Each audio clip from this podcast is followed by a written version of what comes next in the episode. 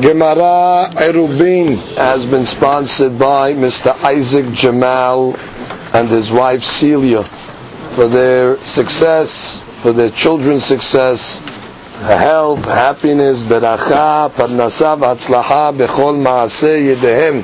Daf Yud Zayin. Today's daf has been dedicated by Mr. Eddie B. Sit in honor of the birth of his baby girl, Hannah. May she grow up to give their parents much pride and nahat behekirim tinatin. She should be the mother of many healthy children. Amen. Today's daf is being studied Le'ilun Ishmat Hakam Baruch Rafael ben Miriam and Avraham ben Esther. Ruach Hashem Tenihem Began Eden. Amen. We are on daf Yud Zayin on the second line. Amar Rav. Just to review where we're holding in this sugya. We learned on the previous daf a law where one is putting walls around a bik'ah, a valley. A valley is considered a karmelit. You cannot carry in a karmelit on Shabbat unless you turn it into a reshut yahid. How do you turn it into a reshut yahid? You put walls around it. So the Gemara said, actually it was the Mishnah, that you're able to wall it with inferior walls. What is inferior walls? Walls that either only have a vertical or only a horizontal. She's normally a wall has a vertical and a horizontal. That's a complete wall. However, you have mehitzot giruot. Inferior walls would be, let's say, ropes. You just roped it horizontally around. That is considered a legal wall to make the karmelit a shoot a yahid. However, the Hakamim gave a halakha. And they said, while it is permissible to carry throughout the whole area, no matter how wide the area is, even more than Bet Satayim, Bet Satayim is 5,000 square amma.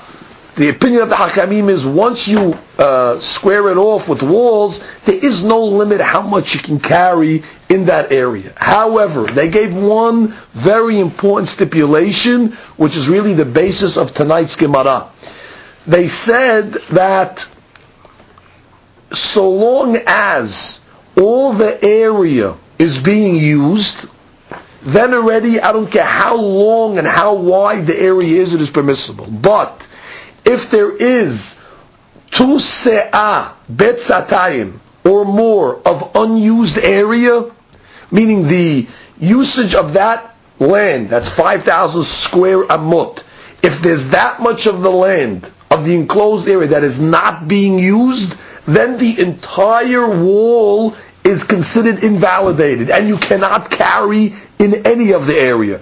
Now, the Gemara later on is going to explain the rationale of that condition, but that is indeed a condition that you have to be using the entire land up until Bet Satayim. But if you're not using Bet Satayim of that land, then already it's not good, which means, let's say they're using the entire space plus 1.9 se'ah. No problem. Once already there's bet satayim that are not being used, then already the uh, and the mehitzot are considered invalidated. And now the Gemara begins based on that very important principle. Amar Rav Gidal, Amar Rav. שלושה בחמישה אסורים, בשבע mutarin. It's almost here that Rav Gidal is giving a riddle. And he says the following. Three people, three people, which the Mishnah called earlier a shayara. Shayara is like a caravan or a group of people, three people, behamish, that are in five satayim, that's the shi'ur of the field, asurin, you could have three people that are in five satayim walled, and it'll be forbidden to carry. Besheva mutarim. But if the same three people are in seven satayim with the walls, it'll be permissible. Now, we have to understand exactly why.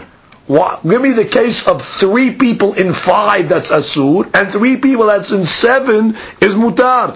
So this would Rav Gidal quoted Rav. Amrule, so they told Rav Gidal, Amar Rav Hacheh, did Rav really make such a statement? She said, it doesn't make any sense. Amar lehu, he said, Oraita nebi'eh veketibeh de Amar I swear on the Torah, on the Nebi'im, on the Ketubim, Rav made the statement, which is, it's, it's confirmed. Amar Rav Ashi, my kasha. So Rav Ashi says, what's, what's so difficult about the statement? I could make total sense of what was said. Dilma ka'amar. Maybe this is what Rav meant to say. Hutzrechu leshesh. Let's say they needed six satayim. That's how much of the field they needed. Vikifo besheva and they walled seven satayim. So therefore, we understand you have a case of three people that need six, and they walled seven. So there's only one se'ah that's not being used. That's fine. Because the, mag, the, the, minimum number of not usability of the field is what? Bet satayim. So again, they needed only six. But what they do? They walled extra. They walled seven. How much of the field is not being used? One. You're still within the legal uh, uh, boundaries of what's permissible, so it's okay. Now, Exactly. It'll even be permissible to, to, to, to, to wall seven. However, lo etzruchu ela lehamesh. But let's say they only need five. Let's say they only need five se'ah. Vikifo b'sheva.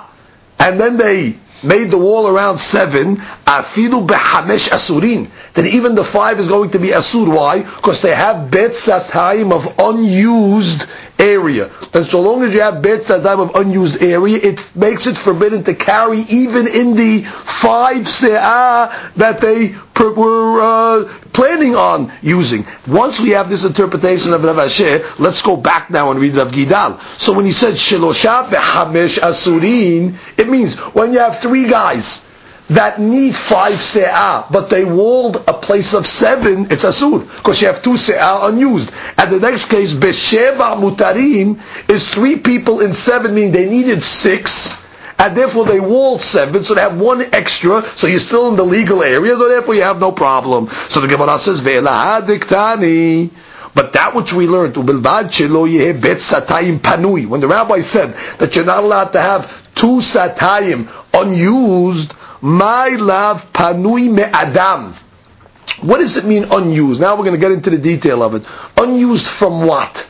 So the assumption at this point of the Gemara is it's not being used by human beings, meaning there's no people that are dwelling on that Bet Satayim area. That's what it means, panui. Now if that's the case, that she explains that the assumption then is that one person can use Bet Satayim. So every Bet Satayim is for one person.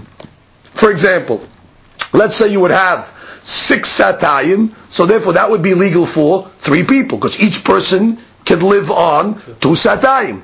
And therefore, the Gemara is questioning, you told me that if you have three people that are in five, and they walled seven, it's no good. Why? If there's three people, each guy is worthy of two satayim. So therefore, each guy is worthy of two. That's six. So you only have one extra. One you're still within the legal uh, amount. So therefore, how could you tell me three people in five is no good? Three people in five should be good. So the Gemara says, no, panui mekelim. We're not talking about people. People do not get one person per two satayim, which means a person gets whatever he's going to live in. However, when we said that you have two satayim of unused area, means that they're not putting their vessels there. They're not putting their kelim there. There's no storage in that spot, and therefore we review. When it said three people living in, in five satayim, yeah, it's three people in five. Because you don't get two satayim per person. And therefore the case was where the three people decide to live on five satayim, and they walled seven those extra two are not being used for storage of kelim, and therefore, since it's free from storage of kelim, the five become forbidden, even though there is a wall around it. Itmar. Now we have an Amoraic statement.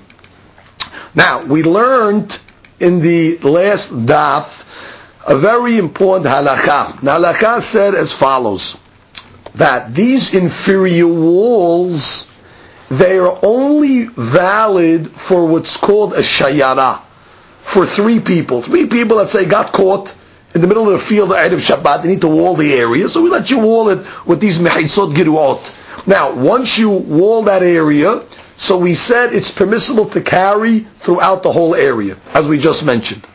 However, let's say you're an individual. You're one guy, or you're two guys.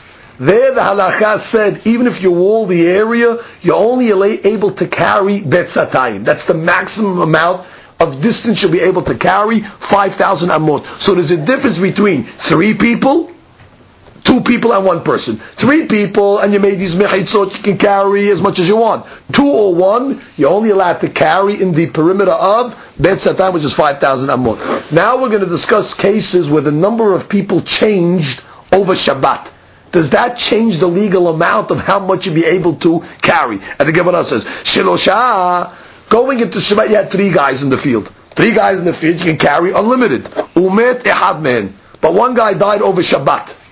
Now already, the question is, does the amount of legal carrying also change? Because they only have two guys. Oh, now we give the case the other way. Shnayim, you had two guys going into Shabbat. Dinitosfu alehim and one guy joined them. So on Shabbat you had a third guy. Does that also change the parameters of how much they could carry? So the Gemara says, Rav Huna v'Rabbi Yitzchak. It's mahloket Rav Huna v'Rabbi Yitzchak. Had Amar, one rabbi says, Shabbat goremet. One rabbi says, it's Shabbat that causes it. Meaning, going into Shabbat, what was the status? That's already the point that you make your halachic ruling. Going into had three guys. That means I don't care what happened in the course of Shabbat. You can carry the whole entire field. Going into Shabbat, you had two guys. I don't care if one guy was added. You only had Bet Satayim. Shabbat goremet. V'had amar diyurim gormin. And one rabbi says no. It's the dwellers that make the decision. Meaning, how many people, bottom line, do you have? You have three people right now? It's unlimited carrying. There's two people right now? Only Bet Satayim. I don't care going into Shabbat what you had. You judge it in the present. How many dwellers do you have right now? So now we don't know which rabbi said what. We just know it's a mahloket Rav Huna and the Yitzhak. So the Gemara says, Tistayim, let us conclude that Rav Huna who the Amar Shabbat Goremet. Let us say that it is indeed Rav Huna that goes with what was the status going into Shabbat. How do we want to deduce that? The Amar Rabba goes Rabba taught Ba'ai Rav Huna. He said, I asked the question to Rav Huna. Uba'ai Rav Yehuda. I asked the question as well to Rav Yehuda. Irev derech ha'petach v'nistam ha'petach. The law is if you have two courtyards, right? Each courtyard is called a chatzir. Now, in order to carry from one courtyard to another courtyard, you need to make an iruv amongst the two chatzirot. Now, the only way it's legal to make an eruv between two hatzirot if there's accessibility from one hatzir to another hatzir. So let's say there was a a door, an opened door, and therefore there was accessibility from one to the other. That door allows them to make an eruv. So the Gemara has a question now. Let's say going into Shabbat there was a door there, which gives them legality to make an eruv, and over Shabbat the door became sealed. Once the door is sealed now, the question is, does the iruv between them become invalid? Or do we say, no, since you went into Shabbat with the ability to make an iruv, so you're okay. Or another case, derech halon. Let's say the accessibility was through an open window that combined both hatzirot, v'nistam halon, and over the Shabbat the wall, the window became sealed. Ma'u, what's the din? Is the iruv still valid? The Amar li, and he says Rav Huna answered this question by saying Shabbat ho'il vehutra hutra, which means since going into Shabbat it was legal, it's mutar. Tistayim, we can conclude. Meaning, just like by the case of the Eruv, by the two Haserot, we go with how was it going into Shabbat, so we'll say the same thing with the three people and the two people. That what? That based on how it was on Shabbat, however many people you had going into the area, that's how much you can carry. And who made that statement by the Eruv Haserot? Rav Huna. So he must be the rabbi that says, by the other case, also that it goes according to what the status was going into Shabbat. Comes the Gemara and says, Lema Rav Huna v'Rabbi Yitzhak b'flukta v'Rabbi Yosef v'Rabbi Yehuda. Let us say that this mahloket do you judge it according to how the status was going into Shabbat, or do you judge it how many dwellers you have in the present? Let us say that that mahloket is also a similar mahloket between the rabbis Rabbi Yosef and Rabbi Yehuda. Why? What did they say? Ditna, because we have a Mishnah. Hatzer ruhoteha. Let's say you have a courtyard. Now, in the courtyard you're allowed to carry. But let's say the courtyard was breached meaning on the side of one of its walls there was a breach. The actually Gemara later on in the Masech is going to tell us the breach happened on the corner, meaning it wasn't on the side of the wall, it was at a corner piece, the wall just caved in. So now you have a breach in the Hasir, and the halakha says, once you have a breach in the Hasir, it is forbidden to carry in the Hasir. Now, Hatzer shenifritza mishteru hotea. The Hatzer that became breached from two points. V'chen bayit shenifras mishteru hotav. Or a house, for example. You can carry in a house because a house is a shuta yachid. But let's say the house became breached from two sides. Meaning you have a hole in the wall in the front of the house, and on the side of the house, also one of the walls caved in. Now already it's a breach the shuti yachid. You cannot carry. V'chen, or for that matter, mavui shenitlu korotav or lehayav. Or let's say on the Shabbat, a mavui, the alleyway which was adjusted with a lehi or a korah, the lehi and the korah got removed on Shabbat. So the Gemara says mutarim leota Shabbat.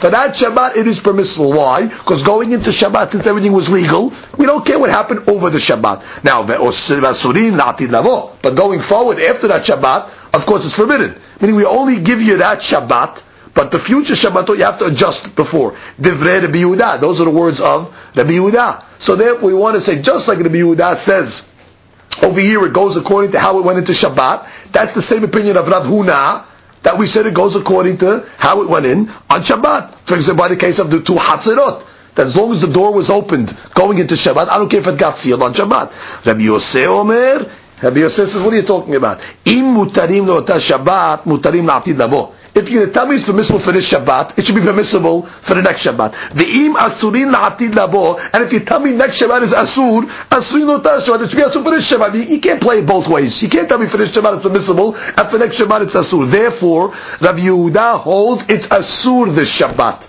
Bottom line, the status changed on Shabbat, we go with the present. So therefore, Rav Yehuda is going to be, Rabbi Yosef, I'm sorry, is the opinion of what? that you don't go how it was in it on Shabbat. You go with it right now according to the present situation. So the Gemara says, Lema Rav Huna Amar Kirav Yehuda. Let us say that the Rav Huna that goes with how it was going into Shabbat, he holds like the Yehuda, right? In the case of the Hatzer shenifresha mishte ruchotea, ve'Rabbi and if Yitzhak that says you go according to the present what it is now, how many dwellers you have in the uh, in the Hatzer, right? If it's three, you go with three. If it's two, whatever it is now, that might be Yosef. He goes, going to be Yosef that says bottom line, right now the wall is sealed up in the Hatzer, you cannot carry in the Shtu Hatzer because your Eruv is now invalid. Amar lecha Rav Huna, so Rav Huna says no. Ana de amre afilu le Rabbi Yosef. Says, you know what? I can be going even according to Rabbi Yosef. What do you mean? Ad kan lo kama Rabbi Yosef hatam. You know why Rabbi Yosef over there went and said that you go according to the present situation? He says, Ela deletnu le mechitzot. Because bottom line, right now, your hatin is breached on two sides. You don't have mechitzot. And mechitzot are the primary uh, uh, key to allow carrying in a chatzir or a house. So on Shabbat, once you lost your walls, there's no question. That's why it's forbidden right now. However, hacha itnu lemechaitzot. Here, in our case that we were discussing, you still have your walls. Meaning, in the case we were talking about, where let's say the uh, the people in the Hatzer, you had the walls up, your dwellers changed.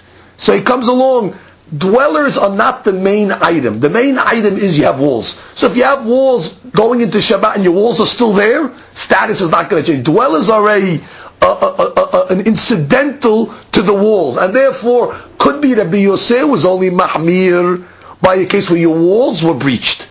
Therefore, he says you can't carry in such a house or a uh, hasid. However, in our case, what we're talking about, maybe you'll agree because your walls are still intact. Your dwellers changed. That's not significant if the dwellers change, and therefore you'd be able to carry the, throughout the whole thing, or depending on how it was. Then Rabbi Yitzhak Amar, Rabbi Yitzhak says, Ana de Amre afilu de Yehuda. Rabbi Yitzhak comes along and says, I am going even according to the opinion of Rabbi Yehuda. Meaning, Rabbi Yitzhak is the one that said that you go according to what? That the way it was going into Shabbat.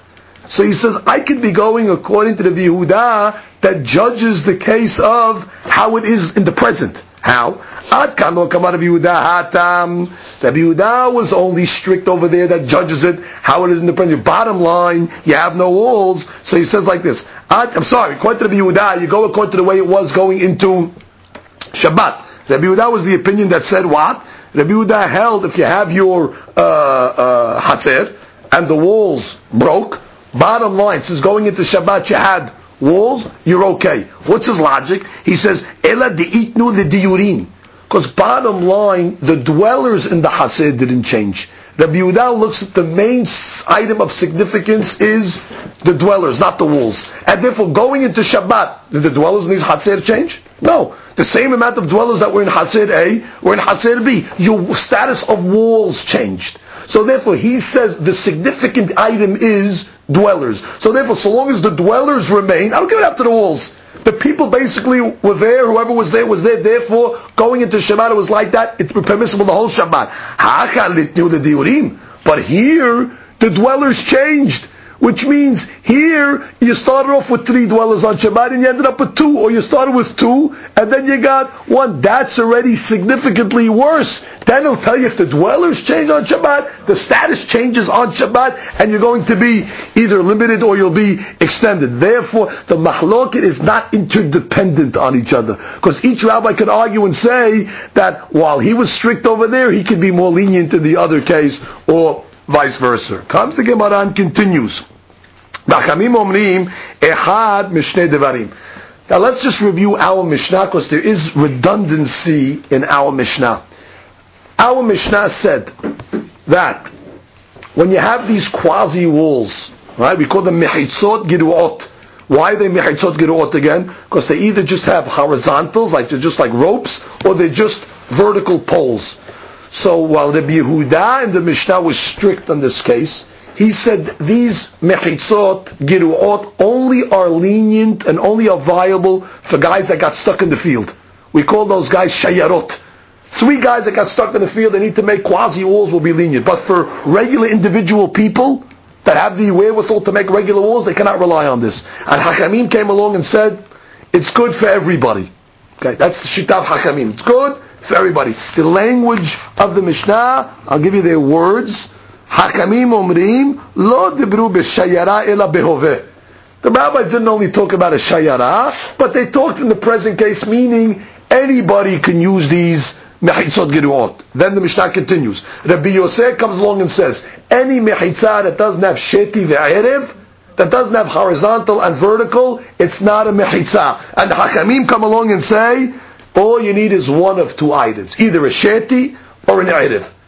So the Gemara is going to ask now, the first shita of the Hakamim and the second shita of the Hakamim is the exact same shita, which the Hakamim are repeating their opinion twice in the Mishnah. Rabbi Yehuda had a Hakamim react to him, and Rabbi Yosef had a Hakamim that reacted to him. But basically they're saying the same thing. The first opinion of the Hakamim was what? You could use these inferior walls anywhere. Second opinion of the Hakamim. All you need is one or the other to be considered a legal wall. So the Hakamim, the Gemara asks the obvious question. Gemara says, Hainu Tanakama. The second opinion of the Hakamim is the same opinion of Tanakama. So the Gemara says, no, Ika benayu yahid biyishuv. There is a difference. What about an individual that is in the field? Which means when the rabbis came along and said that it is permissible not only for three people to have this leniency, but even for less than three people. Even for an individual, you can use inferior walls. Where were they talking? An individual back at home? Or maybe an individual only in the field where he doesn't have the wherewithal to get a hold of regular solid walls.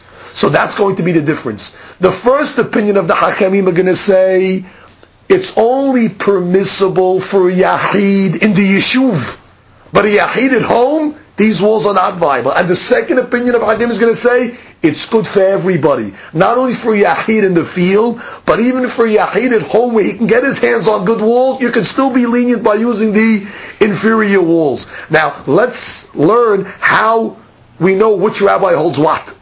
The first rabbis were reacting to the Yehuda. What was the Yehuda's statement? The Yehuda says the rabbis were only lenient in the Yeshuv. They were only, I'm sorry, they were only lenient in the Shayara. The rabbis were only, Rabbi Yehuda says, this leniency of Mechaisot is only in the field. Hachamim come along and say, no, no, no, no. When they said uh, Shayara, they only meant Shayara because that's the common case. But even an individual, an individual where but? An individual like a Shayara, meaning in the field. Second opinion, the rabbis were reacting to the Biyoseh. What did the Biyoseh say? It's not a wall at all. Hachamim was saying it is a wall. Since they didn't make any differentiation, they must hold it's a wall everywhere.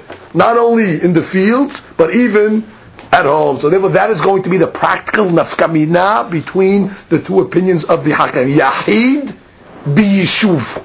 First opinion will say Yahid biyishuv, no good, because he's home, two regular walls. Second opinion will say Yahid biyishuv, the walls are kasher, doesn't matter even though they're inferior, they work for everybody at any place, not only in the field where you don't have, but even at home. Comes the new Mishnah and says, devarim There are four things that the rabbis exempted the people that are in the field of war, meaning soldiers that are out to war are exempt from four laws. Law number one, mivi'im etzim mikol makom. Number one, they're able to bring wood from wherever they want. Meaning, even though normally there's restrictions of stealing, you can't just go to somebody else's field and take wood to make a fire. It's gezel. But a guy in war, the soldiers, when they went out to fight the wars, the rabbis took all restrictions off and they said, you can go to the fields and take wood from anybody and use it to make a fire. It's a dispensation they made. Why? Uh, the people need uh, fuel in the war now. You're going to go start telling them they have to go find, uh, you know, hefker stuff, stuff that's uh, not privately owned. It's too difficult for them. So it's, it's legal. Now the rabbis have a right to do that. The rabbis have a law called hefker bedin hefker.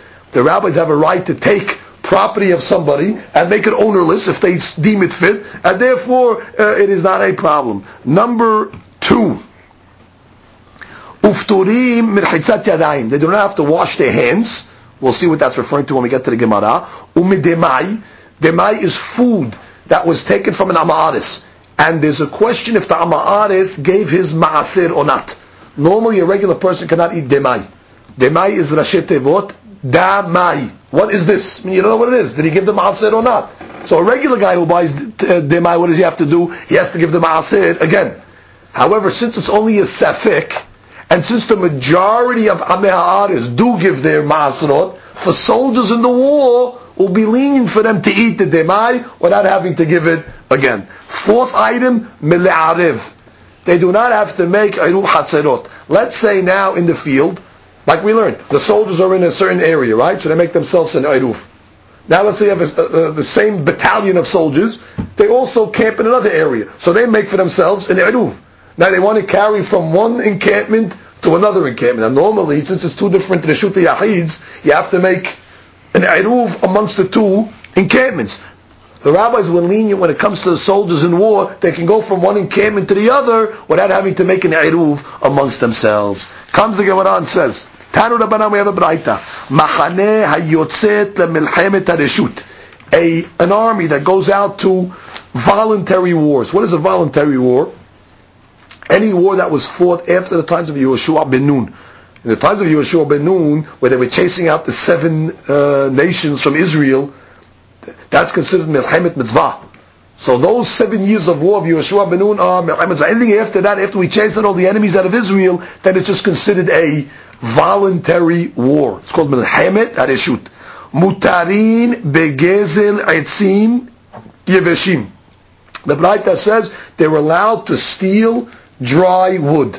Now, why would they want to steal the dry wood? Because the moist wood is not good for kindling.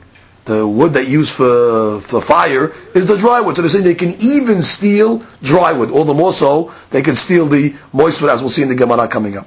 Rabbi Yehuda ben Tema Omer, Rabbi Yehuda ben Tema says, Af bechol makom ubmakom shenehergu sham nikbarim. For that matter, the army, wherever they're camping, the law is that wherever one of the soldiers dies, you bury him on the spot which means even though that might not be uh, might be private property, it might be uh, you know uh, somebody's land, doesn't matter. In the army, somebody dies, you bury him immediately on that spot, and the Gemara is going to analyze that as well. And the Gemara now is going to discuss. Mutarim begezer etzim yebeshim. You tell me that the soldiers are permissible to take the dry pieces of wood.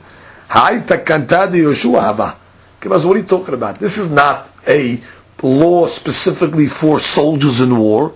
This is a law that applies to all of Israel. The Gemara Bakamat teaches us that when Yeshua ben Nun settled the land, he made ten very important enactments and conditions in order that the people of Israel be able to coexist peacefully with each other. One of the ten enactments was the Amar Mor, Asarat Tanaim Itna Yoshua Shi. There were ten enactments or conditions that Yoshua ben Nun made when he entered the land. Number one, Shiyehum Mar'in Behorshin. Number one is that people are allowed to take their animals to graze in the forests, which means um, in a forest, normally the owners don't care. It's just wild stuff growing over there. They don't really care what goes on in the forest. So Yeshua ben Nun said, listen, you want to settle the land? The rules are like this. Everybody has to make their forests available for other people to bring their animals to graze over there. Now again, since no, a normal guy in his forest, he doesn't cut the trees over there for himself. It's just uh, wild growth. So that was one rule. Number two, umelaketim esim misadotehim and he allowed everybody to go to each other's field. If you see some wood, you could take the wood and use it for fire. So the Gemara is saying, what are you making a thing for soldiers? It's not only for soldiers, it's for everybody. That's one of the conditions of Yeshua ben Nun, that anybody can go to anybody's field and take wood. So the Gemara says, no. In Yeshua's rule, it was only with thorns and thistles. That they let you take, because that's inferior stuff. But when it comes to the soldiers, bishar etzim.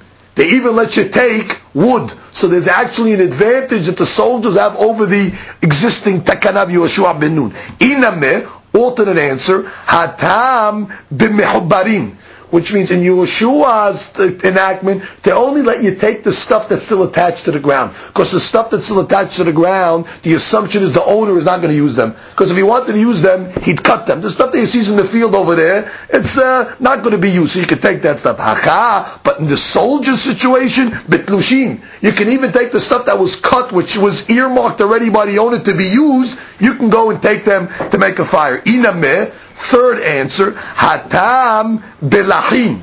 Over there in Yeshua's time, they only let you take the moist stuff, the moist branches, because usually people don't use the moist branches because you can't use them for the fire. Hakabi veshim. But in the soldier situation, they let you use even the dry, because that's the uh, main items. So therefore, it is permissible.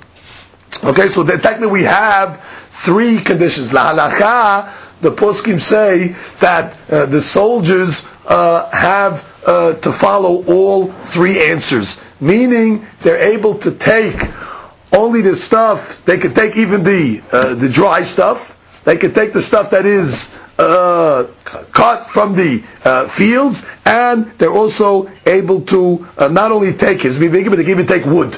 So they wood cut from the fields, even when they are dry. All the leniencies will apply. And for that matter, all these stringencies will apply to the people of Israel based on the Tekanav Yeshua.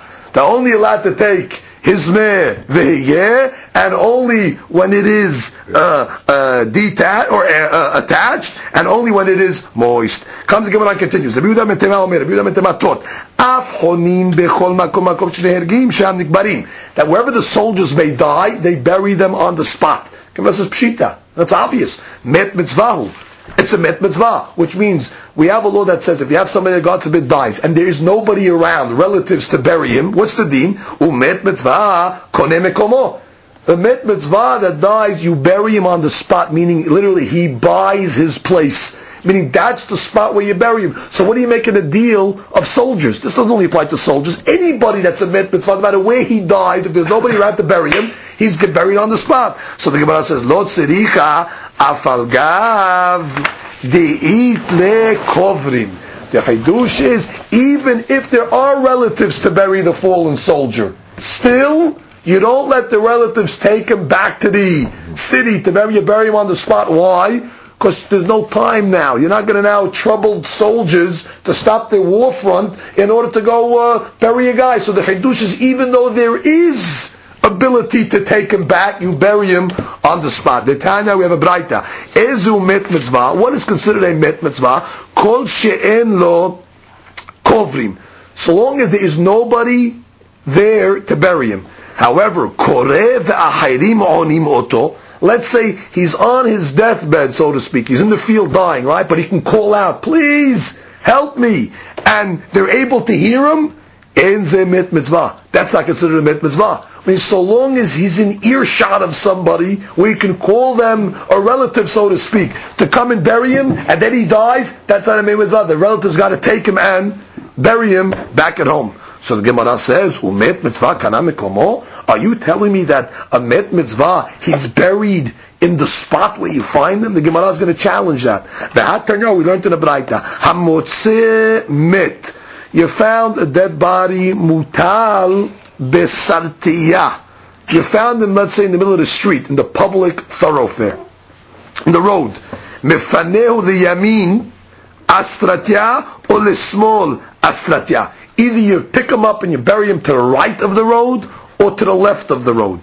Sadeh bur v'sadeh nir. Let's say on one side you have a uncultivated field that's called sadeh bur, and the other side you have sadeh nir. That's a field that has furrows, meaning it's prepared for planting. Which field do you bury the guy in? Mifaneu l'sadeh bur. So you bury him in the uncultivated field, which means you try to bury him in the place that's going to cause the least damage. then, sadeh nir v'sadeh zera. Let's say the two sides are, one is a sadeh nir, a plowed field, and the other field is already planted. So where's the place of least damage? So you bury him in the plowed field. Hayu shtehen nirot, shtehen zeruot, shtehen burot, if the two were equal, either both plowed, both planted, or both uncultivated, mefaneu lechol ruach Then you bury him to whatever side you want. But what's the underlying question over here? What are you even moving him? If you just told me mit bury him in the street. What are you telling me? you put him to the right side, to the left side? We're measuring the quality of the fields. If you tell me he owns the spot where he died, don't pick him up at all. So the Gemara answers, Amar Abaye, Hacha bemet mutal al hametzar askinan. We're talking about where he died on the border between two fields. So now if you're going to leave him there, it's a problem. Why? Because Kohanim are not going to be able to walk on that area because the Kohen always needs to be tahor. If he walks over that spot, because it's in the middle of two fields, it's in the middle of the thoroughway.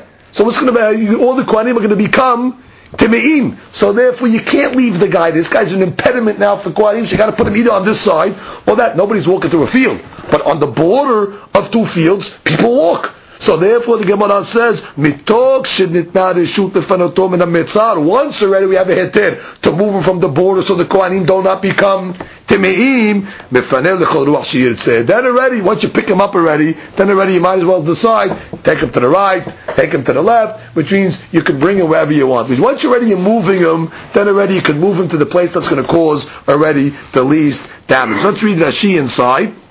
Rashi says on the fourth line, Third line, b'mit mutal mitzar. A dead body that's buried on the border. Shemushkav baderech. He's, he's, lying uh, uh, to the width of the road. Mimitzar lemitzar. Right, from one border to another border. Mitov shinitan rishut lefanoto mepnei kohanim.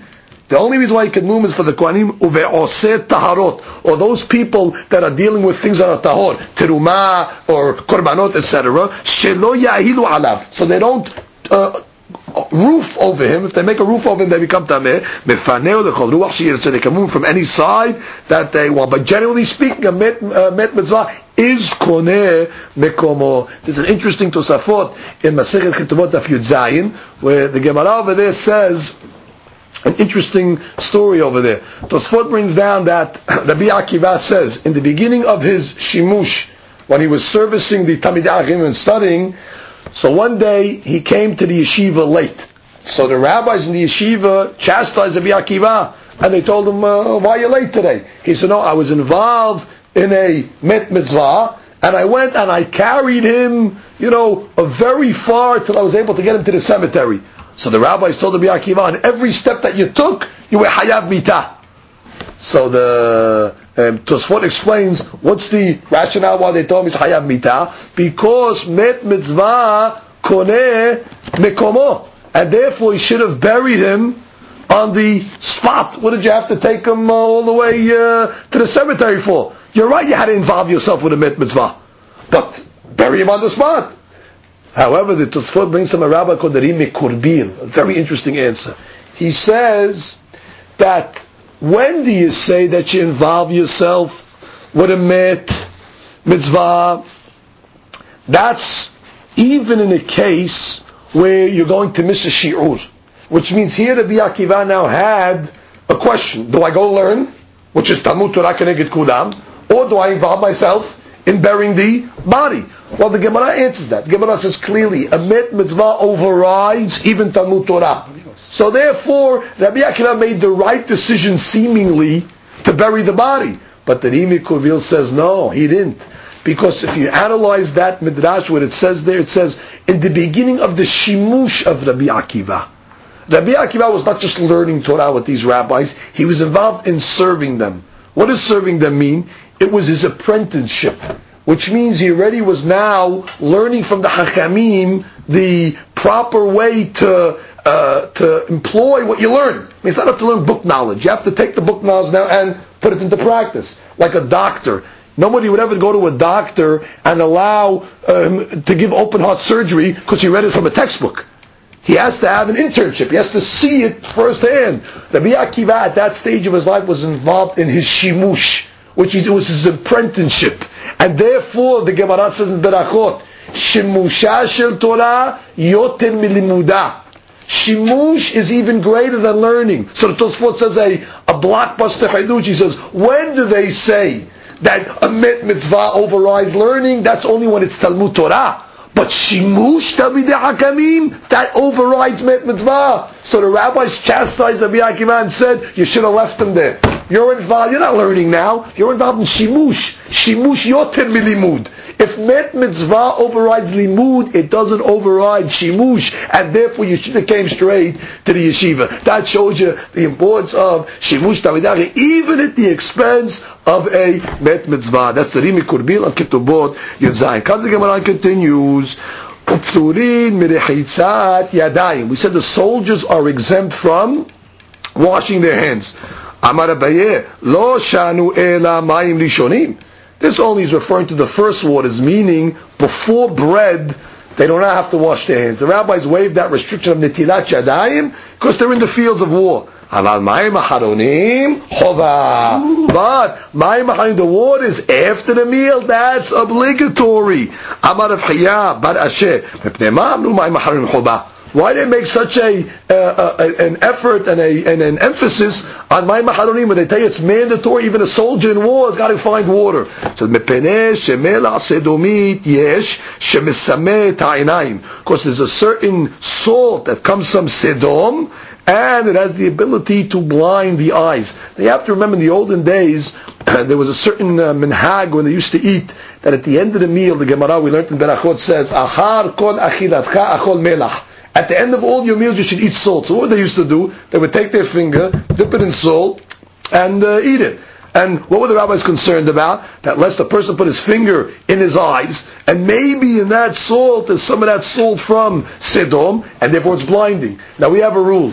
Something that's made because of sakana reasons, that's even more stringent than something that is just merely isur which means in Isur you can wave. I push it away. My Shonim don't make. But this is already a health hazard. Health hazards, Like the Gemara says, Hamira sekinta me'isura. Therefore, the Achamim were concerned that the soldiers should wash mayim aharonim. Amar Abaye, umishtakha kekurta bekura. You find about one granule of this melach in a kur of salt which means it's not so prevalent. You can have a whole quart of salt, and maybe you find one granule of the melach but what? We don't want to take a risk. That maybe in all those granules you have one melach, and that's the one that's on the hand, and that's the one that's going to blind. Comes the top to Tosafot and says, "Mayim aharonim choba, achshav lo nagu b'may maharonim." Tosafot says. This is the opinion of the Ashkenazim, they do not have the custom to wash mayim aharonim. Te'en melach sedomit matzui benenu. We don't have this melach sedomit anymore. Yeah, this was maybe the times of Gemara, but it's not prevalent anymore. Therefore, they don't make mayim aharonim. Inameh, lefi shenanu regilim netbol etzbe'otenu bemelach harachila. Or he says, we don't dip our fingers in salt like they did in the olden days. Who dips their finger in salt? Therefore, Tosfot said it doesn't apply. It's not a Gezerah. However, the Shohar Aruch in Siman Kuf Pe Aleph is posek like this Gemara exactly my maharim choba because against it's a sakana issue, we don't want to take a chance. And especially according to the Kabbalah, there's a very big inyan. The, the, the, the, the Midrash brings down that somebody that does not make my uh, maharonim, haz v'shalom, his panasa is. His uh, livelihood is uh, suspended. And therefore, there is a big inyan, according to the Kabbalah as well, to make the Mayim Haronim. There was a famous story once of a, uh, a fellow that went to the Arizal and he was suffering shoulder problems. Uh, so the Arizal asked him right away, "Do you make mayim aharonim?" The guy didn't understand the relationship between that. He says, "No, I don't make mayim aharonim." He says, "That's why." He says, "What are you talking about?" Because the Gemara Berachot taught us tekef limtila beracha that immediately after you make the tilat shadai mayim aharonim beracha you make berkat mazon. He says you don't do the tekef limtila the word tekif, which means immediately, can also be boggled into the word ketif. Ketif means a shoulder. You didn't do the tekif, so God got you in the ketif. Fix the tekif, and God will fix your ketif. So you see, there's a lot of other uh, benefits of making the Maimah Haramim. The Zohar says it's like giving a little piece to the Satan. Because the Satan, after every meal, comes along to God and says, these people don't deserve to eat. These are sinners over here. Do they have a right to indulge with all this food? So how do we silence the Satan from that persecution? So we give him a piece of the meal. What piece does he enjoy? All the dirt that's on the tip of the fingers so he likes that. So as if we're giving him a bribe at the end of the meal. Here, take your halak over here. Zeh halak adam rasham Elohim, like the Zohar says you're supposed to say. You give it to him, keep quiet. So it silences the Satan from persecuting us in heaven, from prosecuting us in heaven, because of the meal that we just ate. In any event, what about a person that measures salt? He's a salt measurer. He works in the salt factory. Does he have to make mayim aharonim? Amarde, Hailo Mivaya. Goes without saying. What kind of question is that? It's not a law in eating.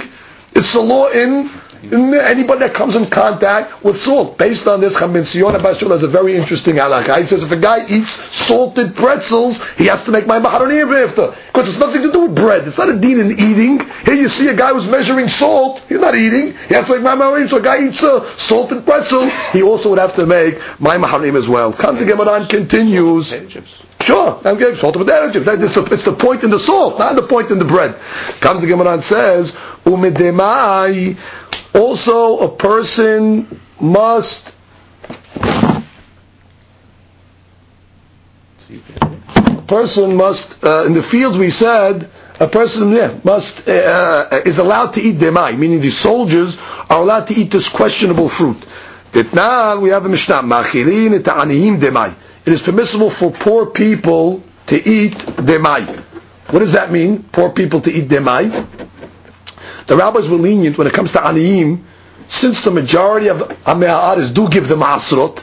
If an ani has this over what are you going to tell the poor guy? Give again ma'asir? Hazit, he doesn't have enough food for himself, you're going to tell him to give it again. So for a poor person, he's allowed to eat demai. Vet aksanya demai. What is aksanya? The law was the Jewish soldiers, when they used to go out to war, they used to have mercenaries. Mercenaries were soldiers that would come from different lands in order to help the Jewish effort. Now, where would these Jewish mercenaries stay? they would stay in the homes of Jewish people. So the halakha says, when these guys come to your house, you can feed them demai. Even though you can't eat demai, but since they're soldiers, the law is that soldiers can eat demai, it's permissible. Amar Abuna, Tana, Bet Shammai, Umri Bet Shammai says, En ma'achilin et demai, bet demai. Bet Shammai is strict. He says you can't give the poor people nor the mercenary soldiers. He says no, you can give the poor people as well as the achsanya also demai. Last point to the Gemara. We said that the soldiers do not have to make an eruv between the two campments. Amre debe Rabbi Yanai lo shanu ela erube hatzerot. We only discussed that they don't have to make between them erube haserot, between, between one campment and the other campment. However, aval erube tehumin hayavin. But eruf tehumin they have to make. What is eruf tehumin? On Shabbat, there's certain restrictions how far you're allowed to walk.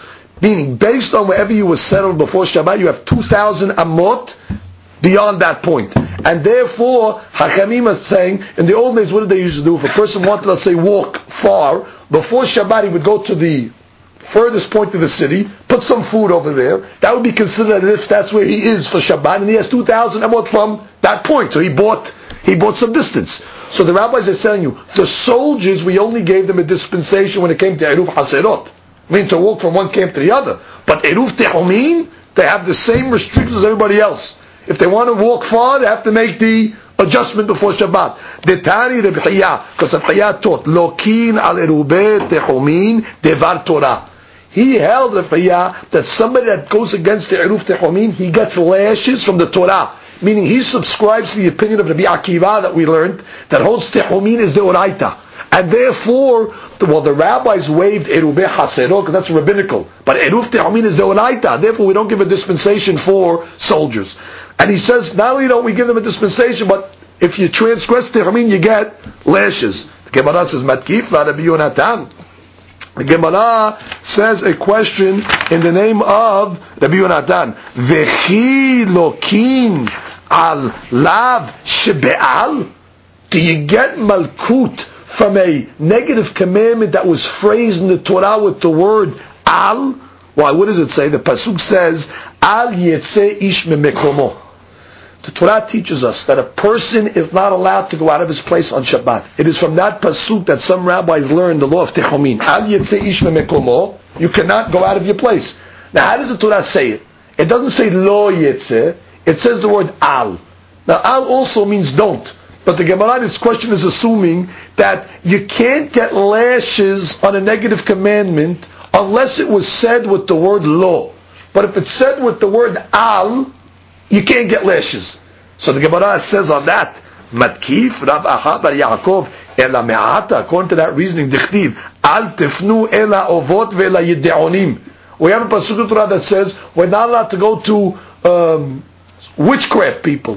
The Ovot and Yiddeonim are people that use bones in order to bring down the souls of people to communicate with them. Now we know that's assuming a Torah. And if you do it, you get lashes. But how does the Torah phrase it? Al. Al tifnu. You give another one because it says al. You're not going to get less. Impossible. How can I What are you to tell me? You're not going to get malkut by an oven and yidoni? Of course not. So Gemara says no, no. Rabbi Yonatan haki kasher. You know what Rabbi Yonatan's question was? It wasn't on the word al. There's no difference between al and lo. His question was lav shinitan azarat mitat bet din. This isur of al yetze ish mekomo. The Gemara in Shabbat learned don't read the word Yetzeh. Yetzeh means don't go out. But read the word Al Yotzi. Do not carry. This is the source pasuk for the isur of carrying on Shabbat. Now we know the isur of carrying on Shabbat is one of the 39 melachot, and all the 39 melachot are punishable by death penalty. Now we have a cloud. This is the cloud. Any pasuk that's coming for a sin that's punishable by death penalty cannot be teaching me a law of lashes. If it's teaching me death penalty, it's death penalty. And therefore the Gemara says, V'chol lav shinitan azarat mitat betin elokin alav. Which means like this. You want to tell me that if a guy goes and walks out of the border on Shabbat, i he's going to get lashes, and you want to base it on this pasuk al you can't. Because the primary purpose of this pasuk is what? Not for walking out of the boundary. It's to teach me the law of carrying. Al yotze ish Do not carry. And we know the law of carrying is punishable by death. To the extent, Rabotai, if let's say the guy carried on Shabbat, so in order to give him the death penalty, they have to warn him first, right? That he's going to die. Let's say they made a mistake in the warning and they told him, if you do this over and carry, you're going to get lashes. Halakha says you do not give him lashes. Because since the Pasuk was coming to teach us death, and you made a wrong hatra'ah, you don't give him even lashes. So the Gemara is saying, how could you come from this pasuk, which primarily is coming to teach me a death penalty for carrying, and learn over there that you're going to get lashes for transferring something or walking outside the tomb? Doesn't work that way. So he answers, Amar Miketiv al Yotzi. So what do you want from me? What does the pasuk? Does the pasuk say al Yotzi? Don't carry. Al Yetze Ketiv. It says in the Pasuk, don't go out, which is according to this rabbi, Rav Asher, he's saying the primary point of the Pasuk is not carrying. The primary Pasuk is what? Walking out, out of the, uh, out of the tomb. And therefore, it's not coming to tell me about carrying, which has death penalty. It's coming to tell me the law of walking out of the tomb, and therefore it's punishable by Malkut. Therefore I have no problem. Let's read the Rashi together. Rashi says, we'll read the last two Rashis together. V'chol lav shinitan azhara. Shelo ya'aseken, right, whenever the Torah says, don't do this, shemitchayev ala mitat betin, because if you do it, you're going to get punishable by death, en lokin alaf. You cannot get lashes. Afilu lo etrubo lemita, even if they made a mistake and they didn't warn him for mita, vitrubo lemalkut, and they warned him for malkut, tehashta lo mikta. Well, obviously now you're not going to kill him. Afilu hachel lo lakeh. You still don't give him lashes. That's harat mitani tan velo lemalkut. Any person that came for a warning of death, cannot be used for malkut. Gemara's answer, al ketiv. Rashi, ve'en kan lashon hotzaat masui. Not talking about carrying. If it was talking about carrying, wouldn't it say al yotzi? Do not remove, do not carry. The fact is al yetze, from there they learned that what it's coming for tehomin. Again, like I told you, this can only be going according to the Akiva, that holds tehomin is deoraita. But the consensus of the rabbis is that the law of tehomin is only midrabanan, and therefore it comes out that according to this, even the soldiers would be permissible not only in eruv uh, hatzerot, but as well as eruv tehom. Because the halakha we hold that it is only midrabanan. Hadran alach mavui. Baruch Adonai leolam. Amen.